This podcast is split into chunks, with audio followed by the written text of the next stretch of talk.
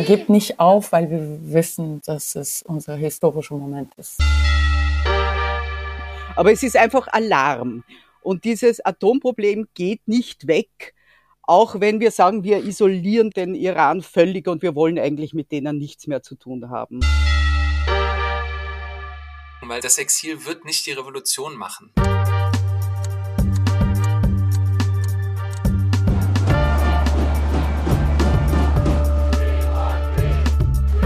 Disarm Friedensgespräche mit Linda Peikert und Jan van Aken.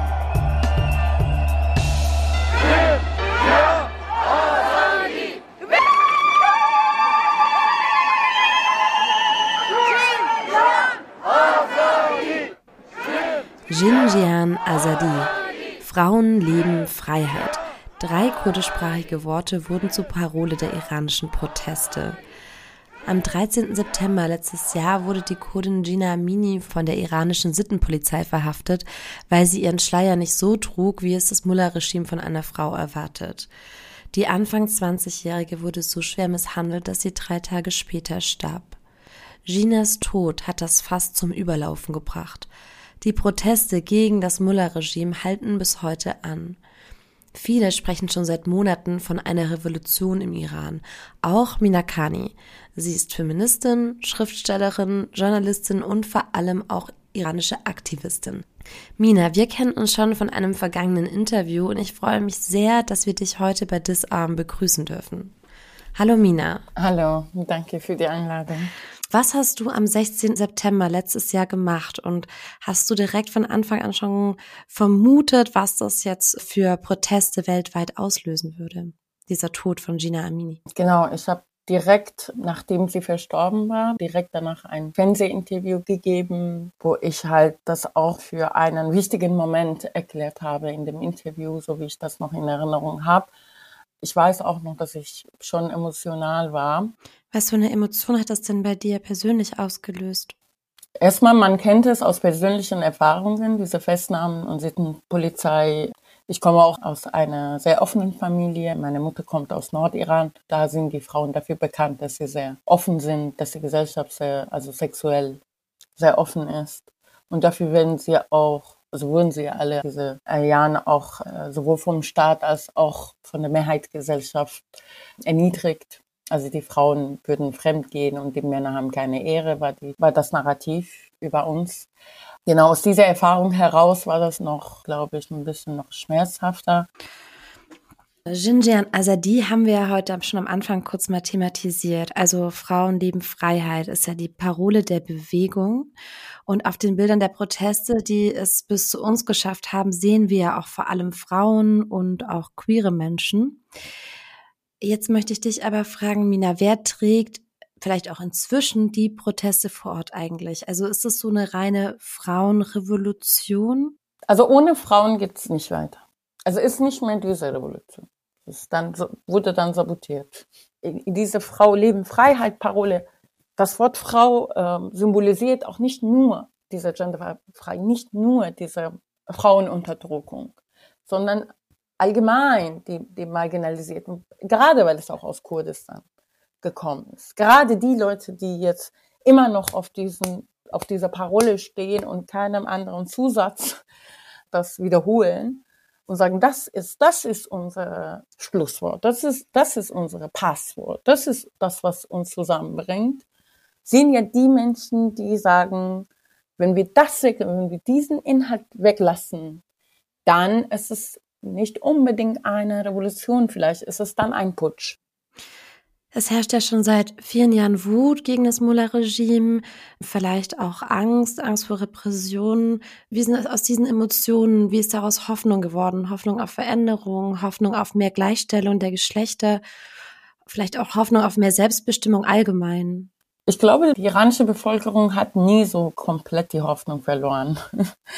Sonst äh, hätte man nicht alle paar Jahre protestiert. Also es ist seitdem das islamische Regime da ist, seitdem Khomeini da ist, seit dem ersten Tag schon wird protestiert im Iran. Als 14-Jährige habe ich protestiert. Also ich weiß schon, ich weiß schon, wie es war. Zivile Ungehorsam der iranischen Frauen, Genderminderheiten hat nie aufgehört. Wir haben das immer, das Ablegen der Köpftücher und Nichttragen ist überhaupt nichts Neues. Es hat dann später halt eine politische Form genommen, also dieser zivile Ungehorsam wurde dadurch politisiert. Jetzt in den letzten zehn Jahren haben wir eigentlich mit einem Zusammenkommen unterschiedlicher soziale Bewegungen zu tun. Sehr wichtig dabei die feministische Bewegung, sehr wichtig dabei die Arbeiterinnenbewegung, sehr wichtig dabei die Frage der ethnischen Minderheiten, insbesondere Kurdinnen und so weiter und so fort. Und man sieht diese ganzen Elemente auch jetzt zum Beispiel. Weil du gerade auch die Arbeiterinnenbewegung erwähnst. Wir haben darüber auch mit einem anderen Aktivisten gesprochen, Hamid Mosseni. Hamid ist im Iran geboren, er lebt schon lange in Deutschland und ist seit vielen Jahren auch in der linken Solidaritätsbewegung aktiv. Und dabei hat er einen ganz besonderen Fokus auf die Rolle der Arbeiterinnen bei den Protesten. Die Rolle der Streiks ist eine der ganz wesentlichen in der letzten Protestwelle im Iran. Unmittelbar nach Aminis Tod, nach Gina Aminis Tod, gab es beispielsweise im iranischen Teil von Kurdistan prompt als Reaktion Generalstreiks. Im Prinzip waren alle Sektoren betroffen und sehr schnell haben sich dann auch Arbeiterinnen aus eigentlich allen anderen Sektoren im Iran in fast allen Teilen des Irans auch angeschlossen und immer mal wieder während der letzten Monate auch größere Streikwellen ausgelöst und somit nochmal aus einer anderen Perspektive, aus einer proletarischen Perspektive und vor allem an anderen Orten, nämlich an den, in den Fabriken und eben den Arbeitsorten des Iran eben diese Flamme der Revolution und die Flamme des Protests am Leben gehalten. Also sie waren und sind bis heute ein ganz wichtiger Teil der Protestchoreografie der letzten Monate. Und auch ganz aktuell, wir befinden uns in einer Phase, wo eben nicht mehr jeden Tag ganz viele spektakuläre revolutionäre Aktionen passieren, unter anderem auch aufgrund der Repression der Islamischen Republik oder des Krieges gegen die eigene Bevölkerung, die massiv ist. Aber auch ganz aktuell finden immer wieder in allen Sektoren Streiks statt. Sie werden dezentral organisiert und ganz aktuell befindet sich, befinden sich die Projektarbeiterin oder die Vertragsarbeiterin des Öl-, Gas- und Petrochemie-Sektors im Iran im Streik. Über 100 Fabriken sind betroffen. Und dieser Sektor ist bis heute die Schlüsselindustrie der Islamischen Republik Iran. Jamina, was, was sagst du zu dem, was Hamid hier sagt? Würdest du dem zustimmen oder äh, bewertet er das zu groß oder zu stark? Die Streiks haben auf jeden Fall, die spielen schon eine zentrale Rolle.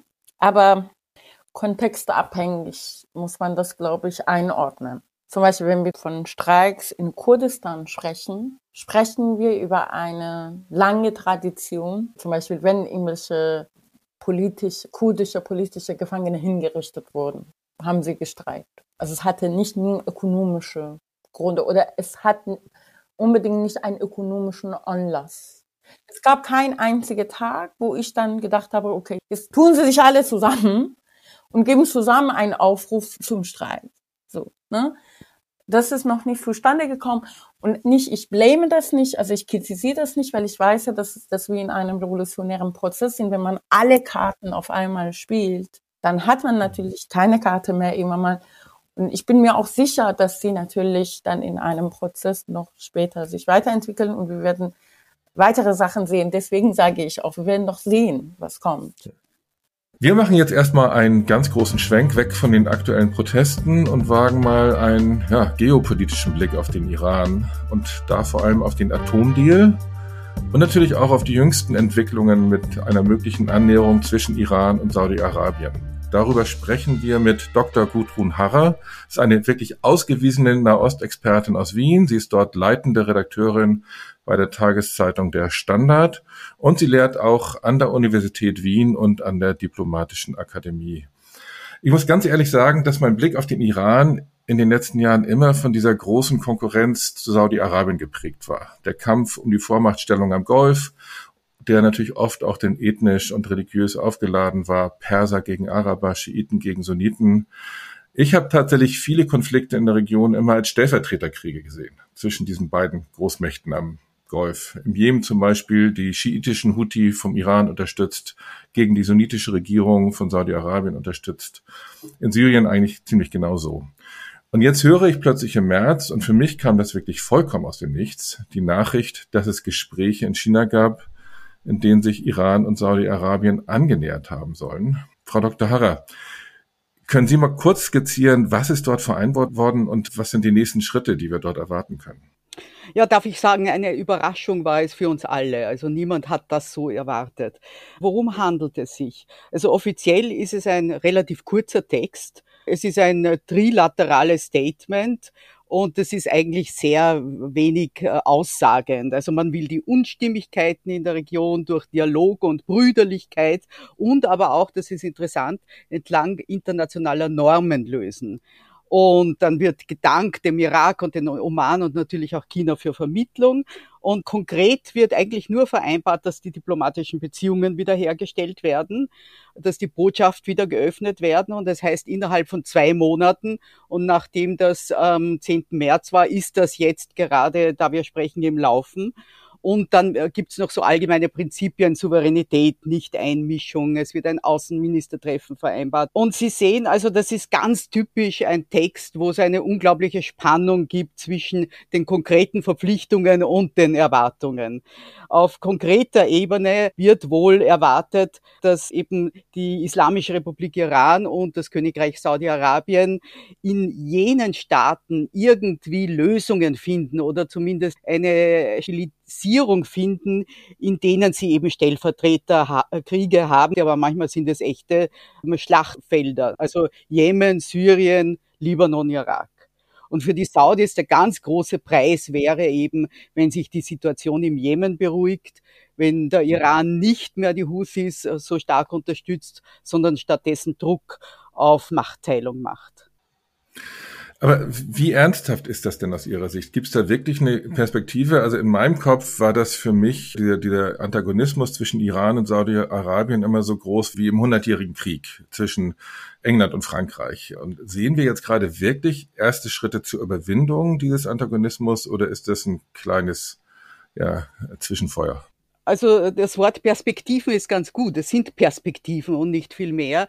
Also historisch muss man schon ein bisschen relativieren, weil Saudi-Arabien ist ja ein sehr junges Land. Dieser Konflikt gab es nicht, weil Saudi-Arabien als Staat nicht da war. Das war ja ein Haufen von kleinen Emiraten und so weiter. Äh, und den Iran gab es zwar schon als Großmacht, also sehr, sehr lange, aber die Islamische Republik nicht. Die kam 1979.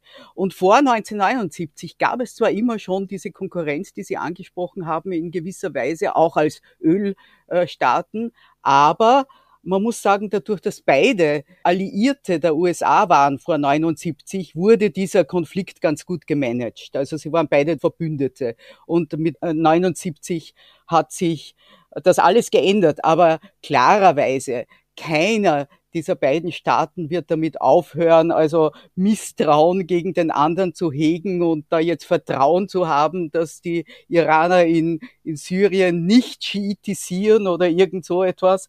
Und äh, Iran wird seine Raketenprogramme weiterentwickeln. Die Saudis werden weiter Waffen kaufen. Es hängt sehr davon ab, eben auch was China tut und was China offerieren kann, wie sehr sich China, das eben da jetzt mit einem wirklichen Big Bang in die Nahostpolitik eingestiegen ist, sich da eben als neue Großmacht im Nahen Osten beweist.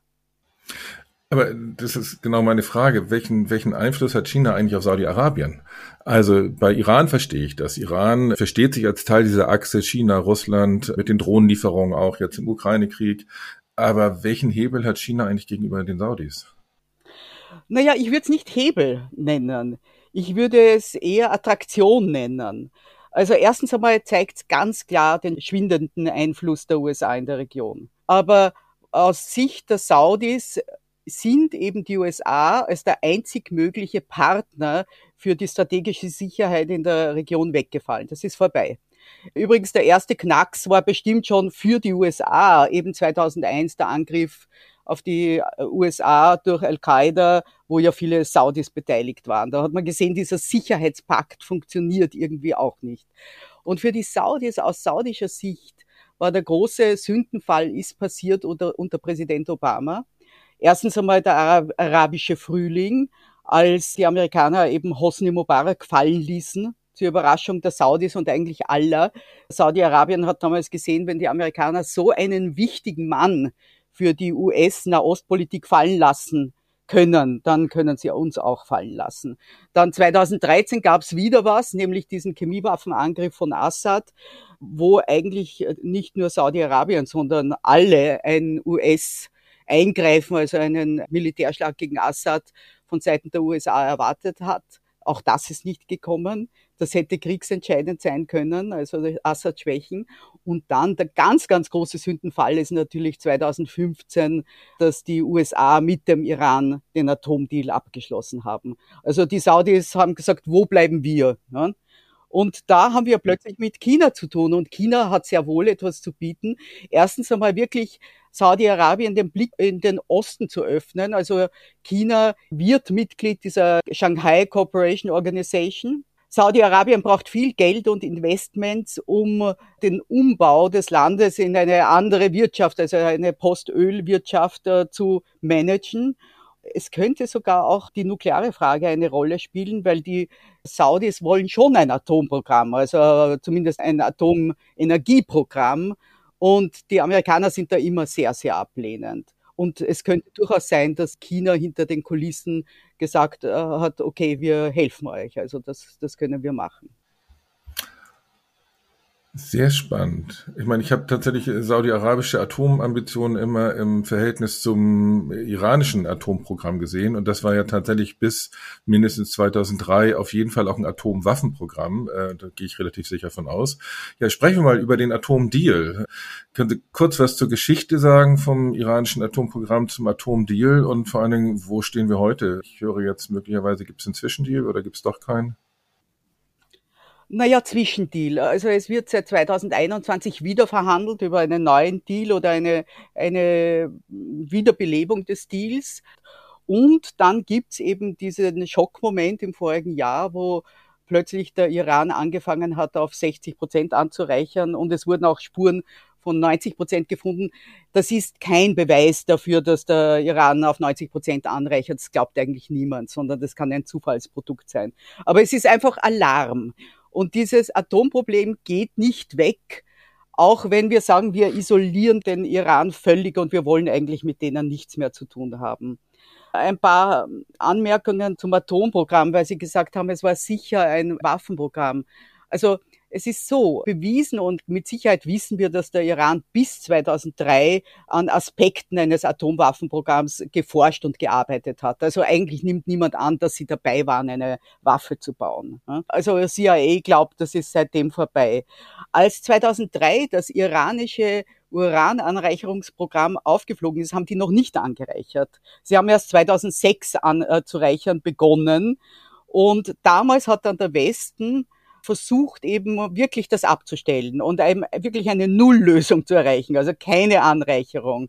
Und das ist jahrelang dahingegangen und es ging sehr, sehr langsam im Iran. Also die haben keine schnellen Fortschritte gemacht, aber sie haben Fortschritte gemacht. Also 2006 wurde zum ersten Mal angereichert, 2009 dann auf 20 Prozent und so ging es weiter, bis eben 2015 Obama gesagt hat, ein Kompromiss ist besser als die iranische Anreicherung geht durch die Decke. Und dieses Abkommen von 2015, das die Anreicherung auf 3,67 Prozent beschränkt hätte für eine gewisse Zeit, aber immerhin für 15 Jahre, andere Beschränkungen, welche Zentrifugen sie verwenden und so weiter. Also die hat funktioniert, diese Beschränkung der Anreicherung. Und das wurde eben durch Donald Trump kaputt gemacht, der 2018 ausgetreten ist aus dem Deal und nicht nur ausgetreten ist, sondern auch sekundär Sanktionen verhängt hat gegen jene, die Geschäfte mit dem Iran machen. Dadurch ist der Deal praktisch zusammengebrochen. Und 2019 hat dann der Iran begonnen, zuerst eher symbolisch, muss man ehrlich sagen, das Abkommen zu verletzen, hat dann auf fünf Prozent angereichert und solche Sachen. Und jetzt eben mit der Zeit immer massiver. Also das ist ganz klar eine, eine einfache nukleare Erpressung. Aber man ist einfach hilflos und weiß nicht, was man tut. Es hat wirklich eine Dringlichkeit, das wieder aufzugreifen, das Thema. Und ich glaube, sowohl die USA als auch die EU, die ja immer den Verhandlungsführer gestellt hat, bekennt sich dazu, dass wir eigentlich noch immer das JCPOA, Joint Comprehensive Plan of Action, wollen mit dem Iran. Das ist der Atomdeal, genau, das JCPOA. Sie sagen jetzt Dringlichkeit. Wie dringlich ist es wirklich? Also für eine Atombombe brauche ich ja zwei Dinge. Das eine ist das hoch angereicherte Uran. Darum geht es jetzt. Jetzt sind sie bei 60 Prozent. Für eine Atomwaffe brauche ich über 90. Das ist alles eine Frage von Zeit. Aber das zweite ist ja die Atombombentechnologie. Da ist nach allem, was ich von der IAEA gelesen habe, noch aus den Nullerjahren 2011, gab es da wahrscheinlich Forschung und Entwicklung. Aber was ist Ihre Einschätzung? Können die aus dem hoch angereicherten Uran wirklich die Bombe bauen? Also man, was man mit Sicherheit sagen kann, der Iran hat genug angereichertes Uran, um durch weitere Anreicherung in allerkürzester Zeit Material für mehr als eine Bombe herzustellen. Also am Uran wird es nicht scheitern.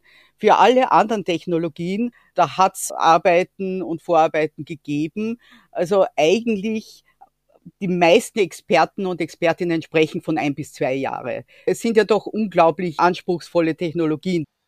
Andere Dringlichkeit ergibt sich ja aus der Möglichkeit, dass Israel jetzt vorbeugend die Atomanlagen angreift. Ich weiß, dass das 2011, 12 war das ja eine ähm, ganz harte Debatte auch in Europa. Da wurden schon in der Bildzeitung hier Landkarten abgedruckt, wie die israelischen Bomber dann nach Natanz fliegen und die Anreicherungsanlagen bombardieren.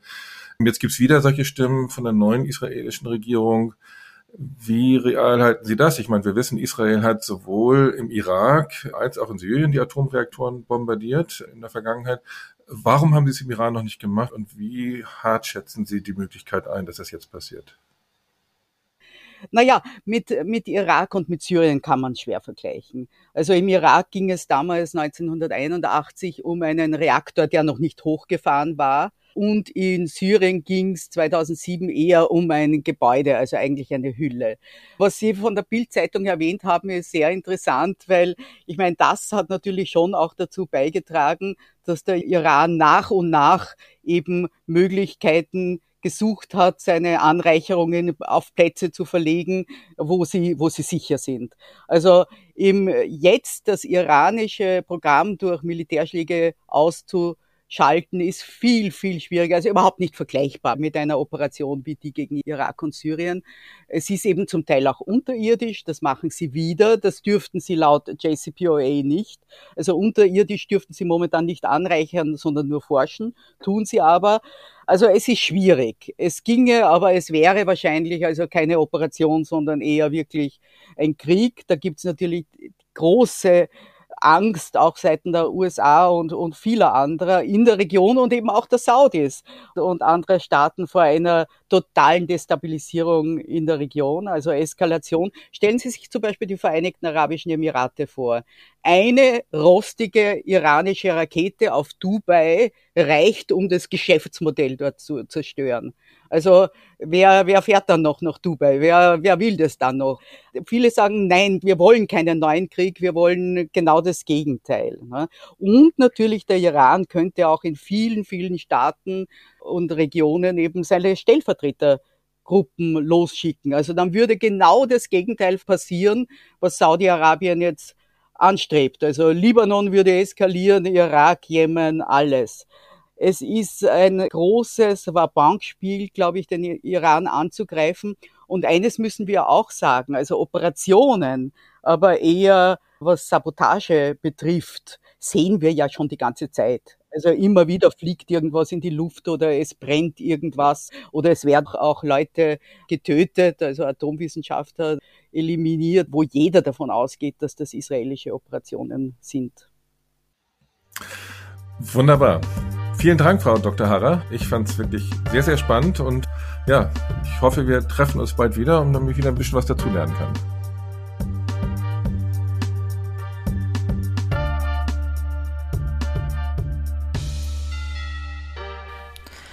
Mina, wenn der Iran nun wirklich seine Atombombe bauen sollte, was hat das für eine Bedeutung für die Menschen vor Ort, für die Menschen im Iran?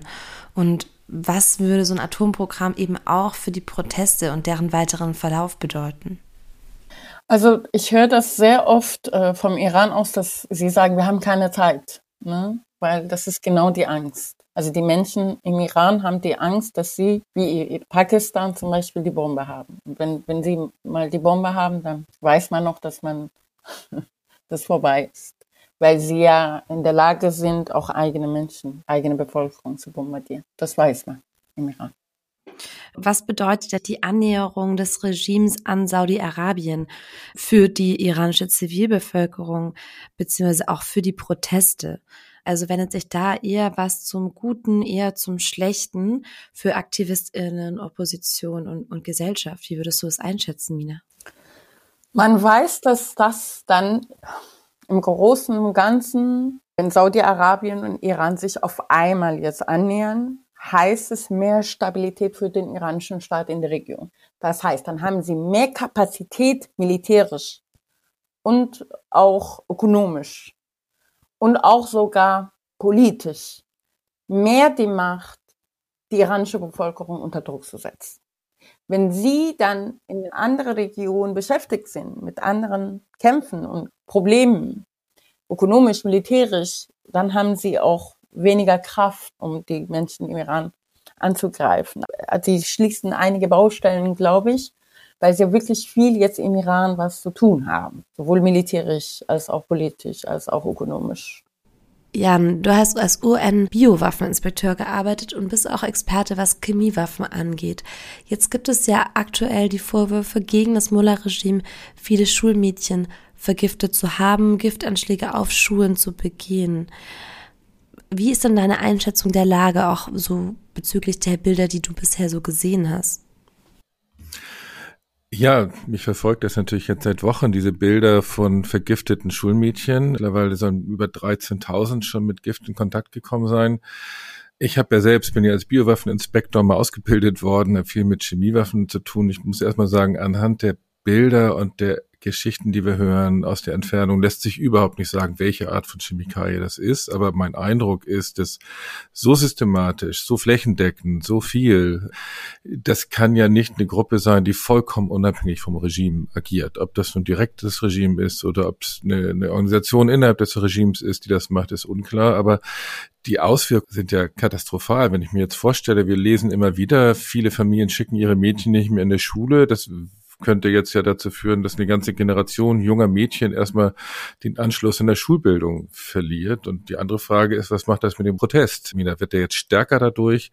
Wird der abgeschwächt? Wie groß ist die Angst? Also es würde mich mal interessieren, wie sozusagen das auf der Straße oder unter den Aktivistinnen diskutiert wird. Am Anfang war das so, wir hatten, wir haben ja einen Überschuss von Nachrichten aus dem Iran zu tun. Wir waren überfordert. Ich glaube, man wollte es mal das nicht wahrhaben.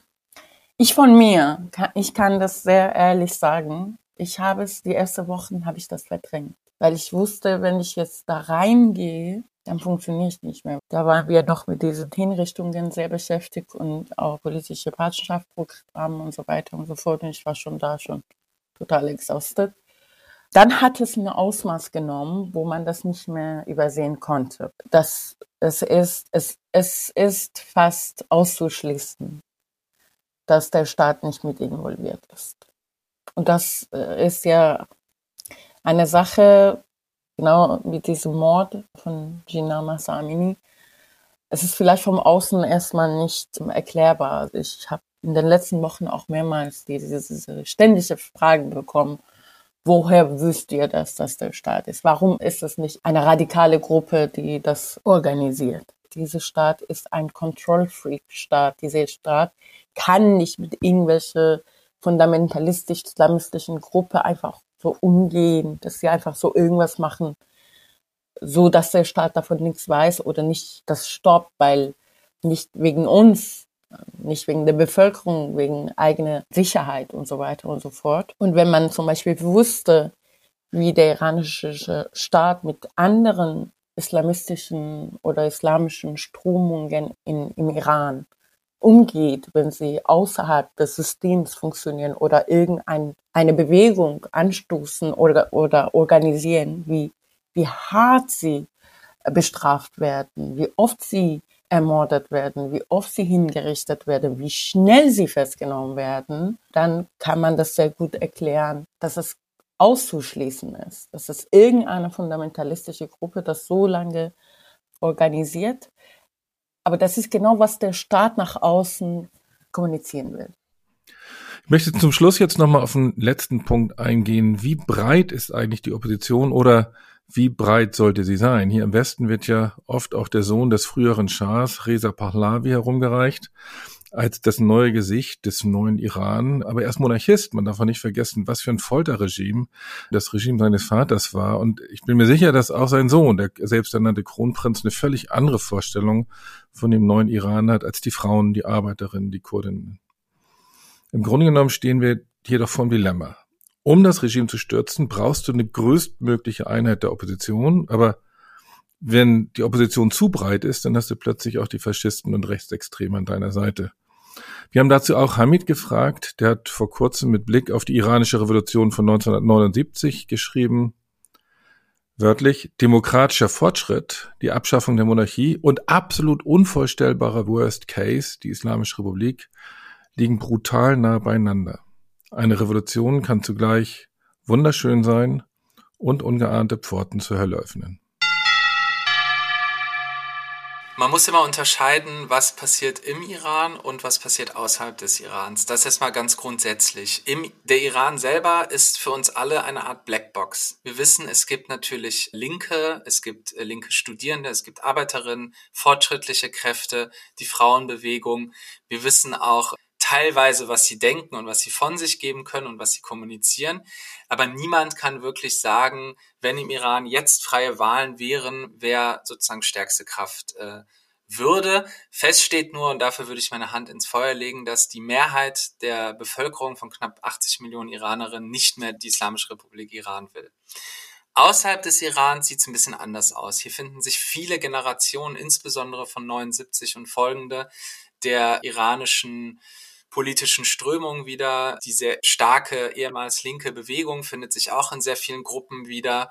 Und natürlich auch die Monarchisten, die damals vertrieben wurden und eben auch der von dir angesprochene äh, Reza Pahlavi, der selbsternannte Kronprinz.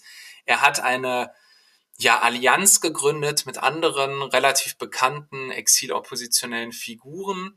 Dieses Netzwerk, diese Allianz liegt allerdings brach oder ist schon eigentlich zerbrochen. Im Exil ich denke, sowieso, da mache ich mir gar nicht so viel Gedanken, weil das Exil wird nicht die Revolution machen. Also Mina, wie siehst du das? Wer macht Revolution und wie ist so dein Gefühl, wie es da auch in den nächsten Monaten weitergeht? Also ich glaube, in der allgemeinen Position bin ich auch so mehr oder weniger so d'accord mit Hamid darüber, dass die wichtige treibende Kräfte der Revolution auf jeden Fall im Iran sind. Aber ich würde das, also die Rolle der Opposition im Ausland nicht so unterschätzen. Erstmal, es ist, ähm, es war für uns klar, es war für viele intellektuelle Linke, für Kurdinnen klar, dass irgendeine Koalition mit dem Sohn des Monarches nicht möglich ist.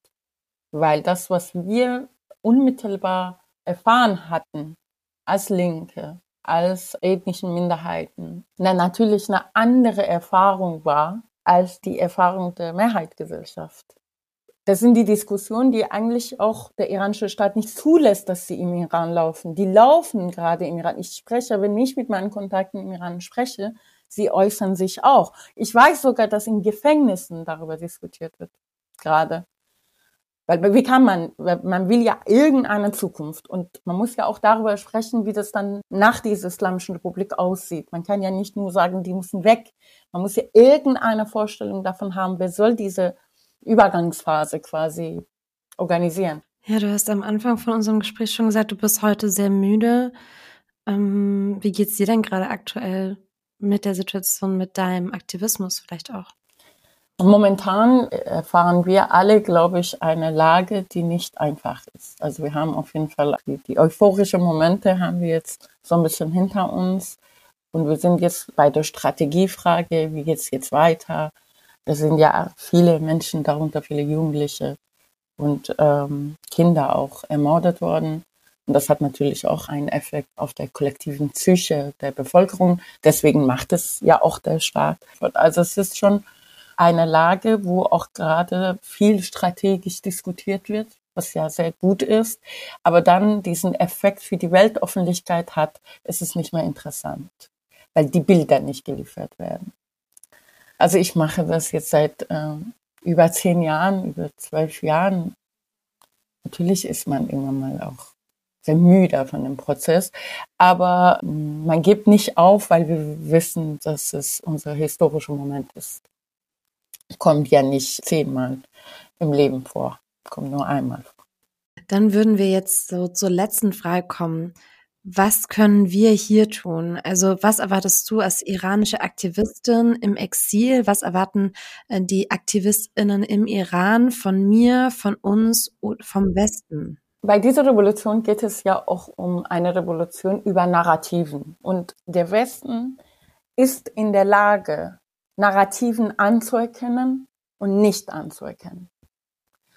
Und sehr oft wird es von der linken Seite, weil ich auch selber aus der linken Seite komme, kenne ich diese Debatten. Sehr oft ist es so, nee, gar nicht anpassen, es ist nicht unsere Angelegenheit, dies, so weiter und so fort. Nee, der Westen wird sowieso ein Teil dazu beitragen. Wenn Medien, Intellektuelle, Weltöffentlichkeit, also westliche Öffentlichkeit uns dabei hilft, dass nicht nochmal dasselbe passiert wie 1979, würde ich sagen, ich bin dann zufrieden. Diese Revolution, diese revolutionäre Bewegung wurde überhaupt, also es hat überhaupt so lange gedauert, dass anerkannt hat als ein historischer Moment. Das hatte auf jeden Fall was damit zu tun, dass diese unglaubliche Bilder geliefert wurden. Aber warum haben sie das gemacht? Warum haben diese Menschen diese unglaubliche Bilder nach außen geliefert? Warum haben sie die ganze Zeit mir gesagt, sagt das der Öffentlichkeit in Deutsch, sagt das den Deutschen, sagt das den deutschen Politikern, sagt das deutsche Medien? Warum wollten sie von mir und von anderen, dass wir die ganze Zeit ihre Narrativen und ihre Geschichten hier weiter erzählen? Weil sie am besten wissen, dass ihre Geschichte erst zu einer wahren Geschichte wird, wenn es die westliche Seite das wahrnimmt und das weitererzählt. Der Westen hat diese Privileg, hat diese Macht. Man unterschätzt das in Deutschland sehr oft. Die Deutschen unterschätzen sich. Die deutsche Gesellschaft, die deutsche Öffentlichkeit unterschätzt einfach ihr Potenzial zu Weltfrieden und alles. Ja, Mina, danke dir. Vielen Dank für die tiefen Einblicke, auch in die Lage vor Ort und danke, dass du auch dein Wissen mit uns hier teils heute, geteilt hast. Also da habe ich echt einiges gelernt heute. Äh, Linda, was nimmst du mit? Ja, ich fand es auch ähm, sehr interessant.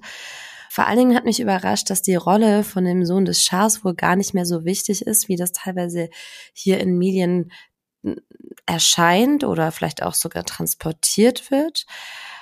Und zum anderen fand ich Minas Satz, es wird erst wahr, wenn es aus dem Westen kommt. Ja, eine Sache, die auf jeden Fall bei mir hängen geblieben ist. Und ich finde, das zeigt auch ganz klar auf, dass hier in Deutschland auch weiterhin über den Iran, über die Proteste im Iran im öffentlichen Diskurs diskutiert werden sollte, das besprochen werden sollte und es einfach nicht in Vergessenheit geraten darf. Ich fand diesen Satz genauso und ehrlich gesagt erinnert mich das auch ein bisschen an meine eigene Geschichte. Damals Hafenstraße, und ich weiß, das ist jetzt ein bisschen Opa erzählt aus dem Krieg, aber damals Hafenstraße 1987, als dann plötzlich Grußadressen aus der ganzen Welt kamen und wir auf Titelseiten in Mexiko waren, das hat total Power gegeben. Und deswegen glaube ich auch, dass jede Bewegung hier in Deutschland zu den Protesten im Iran auch ein Wert an sich ist.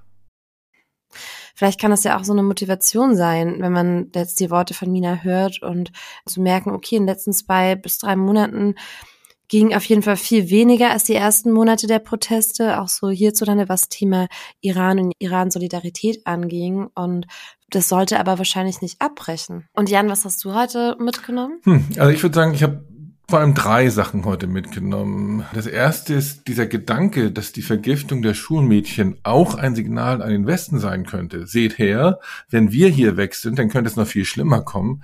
Das fand ich wirklich einen sehr spannenden Gedanken, wo ich nochmal drüber nachdenken muss. Sehr interessant fand ich dann auch von, von Gudrun Harrer diese Sicht auf Saudi-Arabien, warum die sich jetzt möglicherweise auf die Annäherung an den Iran und auch auf die Vermittlung durch China einlassen einfach aus der Erkenntnis heraus, dass auf die USA im Zweifelsfall kein Verlass ist. Also dieser zunehmende Split zwischen der arabischen Welt und der USA, das hatte ich so noch gar nicht auf dem Schirm. Und als drittes, glaube ich, müssen wir auch nochmal über die dahinterstehenden Interessen reden, die es in Deutschland gibt. Welches Interesse hat eigentlich die Bundesrepublik Deutschland oder die Bundesregierung an den Protesten. Vielleicht wollen die ja viel lieber eine Monarchie mit dem Sohn der Schahs an der Spitze, ähnlich wie damals unterm Schah. Das heißt nämlich stabile Ausbeutung, stabiles Geld verdienen für die deutsche Industrie. Die haben vielleicht gar kein Interesse daran, auch die progressiven Kräfte dort, die Kurdinnen und Kurden, die Frauen, die, die Arbeiterinnenbewegung zu unterstützen. Auch hier in Deutschland geht es am Ende knallhart ums Geld und deswegen braucht es wahrscheinlich auch unseren Druck auf diese Bundesregierung dort, auch die richtigen und nicht nur die falschen Dinge zu tun. Ja, ich finde es auch eine Sache, die auch bisher einfach wenig in den Medien so thematisiert worden ist oder ich diese, auf diese Debatte wenig gestoßen bin und ich deswegen sehr dankbar bin um, um den Input heute, auch in diese Richtung. Jan, und jetzt zum Ende würde ich dich noch gerne fragen, hast du uns denn auch heute eine Anekdote mitgebracht? Warst du etwa vielleicht schon mal im Iran? Oder ja. was erzählst du uns heute?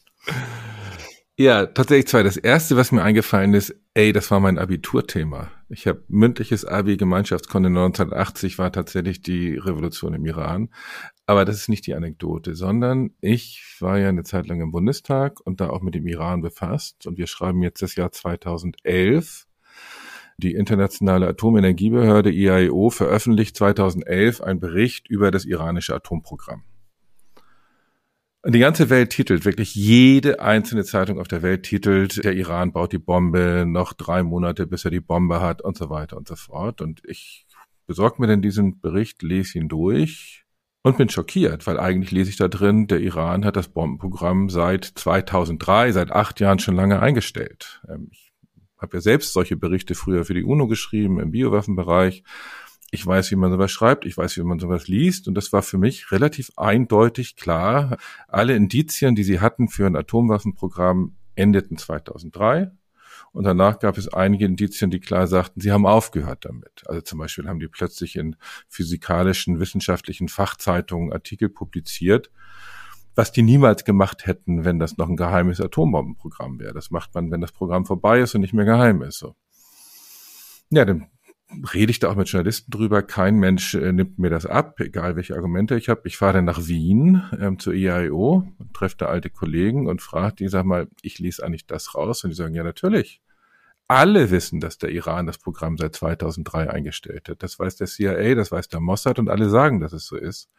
Und ich falle vom Stuhl, weil die veröffentlichte Meinung ist das exakte Gegenteil. Und da habe ich so gedacht, oder zum ersten Mal eigentlich gelernt, wie man auch ja, mit ein paar Spin-Doktoren irgendwie so einen Bericht ins totale Gegenteil verkehren kann. Da haben halt die ersten, die es in der Hand hatten, die es unter der Hand bekommen haben, haben dazu eine Lesart mitbekommen, die veröffentlicht und alle haben es abgeschrieben und geglaubt und man ist dann nicht mehr durchgedrungen mit der eigentlichen Wende. Naja, und dann äh, bin ich direkt nach Wien, bin ich in den Iran gefahren, auch mit der Frage des Atomprogramms. Ich hatte vorher schon in der iranischen Botschaft gesagt, ich würde mir gerne auch die Atomanlagen anschauen, die Urananreicherung und, und, und. Die haben immer abgewunken. Und am letzten Tag hatten wir den einen Termin bei der Atomdelegation dort, bei den Verhandlern und dann war der Termin zu Ende. Ich war da mit dem deutschen Botschafter und dann sagten sie plötzlich so, sie wollten ja noch die Atomanlage sehen, jetzt kommen wir doch hier mit.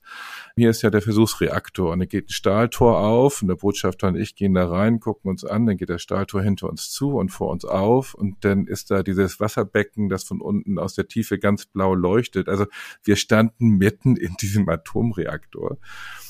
Und das ist natürlich auch ein absurdes Ding. Das ist in den, ich glaube, 50er Jahren von den Amis dort gebaut worden, noch unterm Schah oder 60er Jahre. Also alles so dicke, alte Rohre, so Rändelräder, das sah alles nicht sehr vertrauenserweckend aus. Und bin nur zum Botschaft gesagt, einfach nichts anfassen, das ist schon okay, solange kein Unfall ist, kommt die Strahlung auch nicht an uns, aber unwohl gefühlt haben wir uns beide und dann haben wir uns das alles ein bisschen angeschaut und dann ganz schnell wieder raus.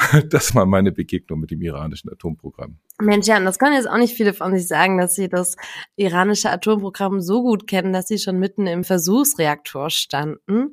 Vielen Dank, dass du das mit uns geteilt hast und vielen Dank für die Folge mit dir. Danke dir. Gut, dann kommt zum Schluss jetzt noch unser Hinweis, wie ihr uns Feedback geben könnt. Kritik, Lob, jederzeit unter der E-Mail-Adresse disarm.rosalux.de und natürlich bei Twitter und überall, wo ihr uns findet. Linda unter Linda Peikert in einem Wort und Jan unterstrich van Aken. Nicht nur bei Twitter und Linda bei Twitter und Instagram. Und eines dürft ihr auf gar keinen Fall vergessen. Bitte immer, wenn ihr das hört und es halbwegs gut findet, hinterlasst die fünf Sterne, abonniert die Folgen. Nur so werden wir irgendwann auch mal weiter sichtbar. Danke euch und bis zum nächsten Mal.